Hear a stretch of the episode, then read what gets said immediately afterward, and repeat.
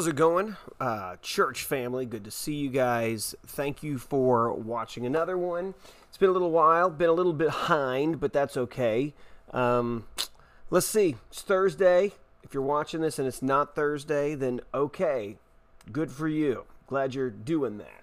Anyways, hey, look, I thought I would uh, open up and talk about something that came up on Sunday, something that came up in our small group um, that I think uh, we need to be thinking about uh, as a church. And so let me just show you, here's the passage um, that we are dealing with. We're going through Matthew chapter six now, and uh, so notice what we see here. So Matthew six, uh, it says, uh, be careful to not practice your righteousness in front of others to be seen by them.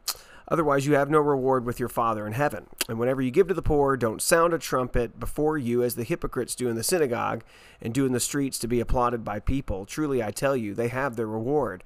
But when you give to the poor, don't let your left hand know what your right hand is doing, so that your giving may be in secret, and your Father who sees in secret will reward you. Okay, so Um, this is the piece that I wanted to just bring up, something to think about today. Um, you, you read that, and the, the main thing that you kind of have to wrestle with, right, is, okay, how do I make sure that I'm not somebody trumpeting uh, my own giving? How am I make sure that when I'm giving, I'm giving the way that Jesus says to give, which is uh, it's between me and it's between the Lord, um, that I want to make sure that I'm somebody who gives in secret, somebody who Uh, is not showcasing the amount or my name and putting to, uh, to stuff. Um, and, and I think the church needs to help kind of create boundaries for that as well. Um, here's the other thing that I think is another little point to think about when you, you do this. Um, when you, when you read this passage, there's two things that Jesus does. And notice what he says here. Uh, he says, um, whenever you give, verse two. And then he says this in verse three, but when you give to the poor. And here's what's important about that. Um, the, the major assumption is of this passage is that you're going to be benevolent, generous, charitable in your giving. Um, so this is not, it's not a little video to say, hey, let's step it up, step it up. Because let's face it, you know, trying to do this right, I don't want to know what you give. That's not, I, I, I don't ever see that, and that's important because I never want that to be, uh, you know, um, the, how we relate to each other, uh, and I don't ever want that to be even breaking the, what we see in James about like favoritism or anything like that based on what I think who's a better giver or not. So um, that's not what this is about. What I do think this is about is personally in your own generosity. So I, I do think that here's how things are set up, right? That if you, even if you read the Old Testament, God has set up a, a tithe, that the tithe was what you were to give. It's kind of the bare minimum, actually. And then there were other offerings and things that you would do. Uh, it does appear, based on this passage, that this is something that we should be doing just in our regular practice that is beyond our tithe. So I, I don't think it's sufficient to say, well, I give to the church. Okay, well, how? Um, you give, do you, first off, do we give your tithe? Do you give your bare minimum of kind of the, what the Bible was? Now, everyone will always want to pull out that, well, a cheerful giver. Okay, great. If you're not cheerful, then that's fine. You just want to remain uncheerful in all your giving. Um, you got things to work on. Okay, but let's let's talk about, let's, let's push the, the regular giving. I just want to talk about the charitable piece, right? So one of the things that we were challenged talking about in our small group just last night was the idea that I need to be more charitable. You need to be more charitable. So how do we do that? And how do we do it as a family? I think every plan, every family needs to come up with a plan because you guys are wired differently. There's certain things that needs that you zone in on. There's certain ways that you want to try to meet the needs of people. And obviously the time frame from this is, and the context is different than ours. I mean, you have to think about when you're you're dealing with Jesus's time frame. There's no safety net. There's no government programs, anything like that, right? Um, and so needs meant something. Today, people say, "I have a need. Oh, you know, I need help." And what that means is you're convenient often, often. You're convenient right now.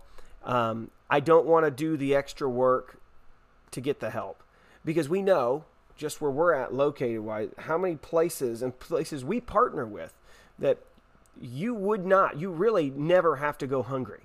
You never have to worry about clothing. You never have to worry about shelter, right? Um, and yet we know people who just, they don't, they don't care. So I'm not talking about that. Um, but I do think that every, every family needs to consider, how am I going to give? And so for some of you, maybe that is. Maybe that's something your, your heart aches for, uh, kind of what you see there. For some of you, maybe it, it aches in a certain way. Maybe you're wired for a certain way. Some of you, maybe you don't have much to give. You can serve, um, and you can find places. One thing that we're going to do is try to find a spot where our small group can serve together. Um, you know, maybe it's, you know, it's, you know, food or, or clothing or things like that. Um, so you have to find, how can I meet the need? How can I, how can I be somebody who can be a generous giver? Um, whether that's my time or my, you know, my, my abilities, my money, my, my resources. Um, but we should be people that are called to give.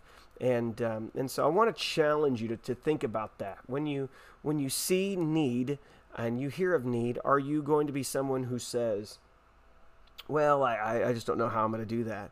Or do you have some sort of a game plan that says, no, I, I this is how we're going to do it. I can't meet every need. You're never going to be meet every need. And that's not to say that God will sometimes stop you in your plans and say, deal with this, do this now.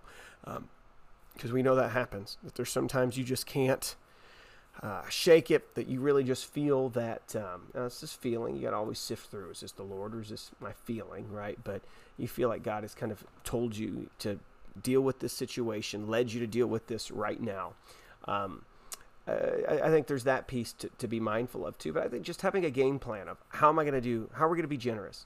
And one thing that was brought up too, and I think this is really insightful, um, to one of the things that was said last night, it was, we want to make sure we're not people who say, well, I'm not going to give to that. I never give to that um, because I know here's how they're going to use the money or things like that. But then you don't give somewhere, right? So you say, I don't give towards those things because I, you know, you have your, your reasons for how or why you want to be wise in your giving. And you say, this is why I won't do it. But there's no excuse for why you're not somewhere, right? So begin to think about that. Where do I serve? Where do I give? How do I how do I do that? Maybe it's benevolence, you know, as we do it every month.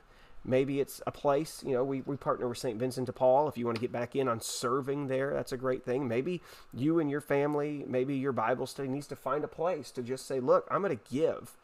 And I'm going to give, you know, without ever knowing. Like, you're not there to snap photos. You're not there to make sure people know all that you have done.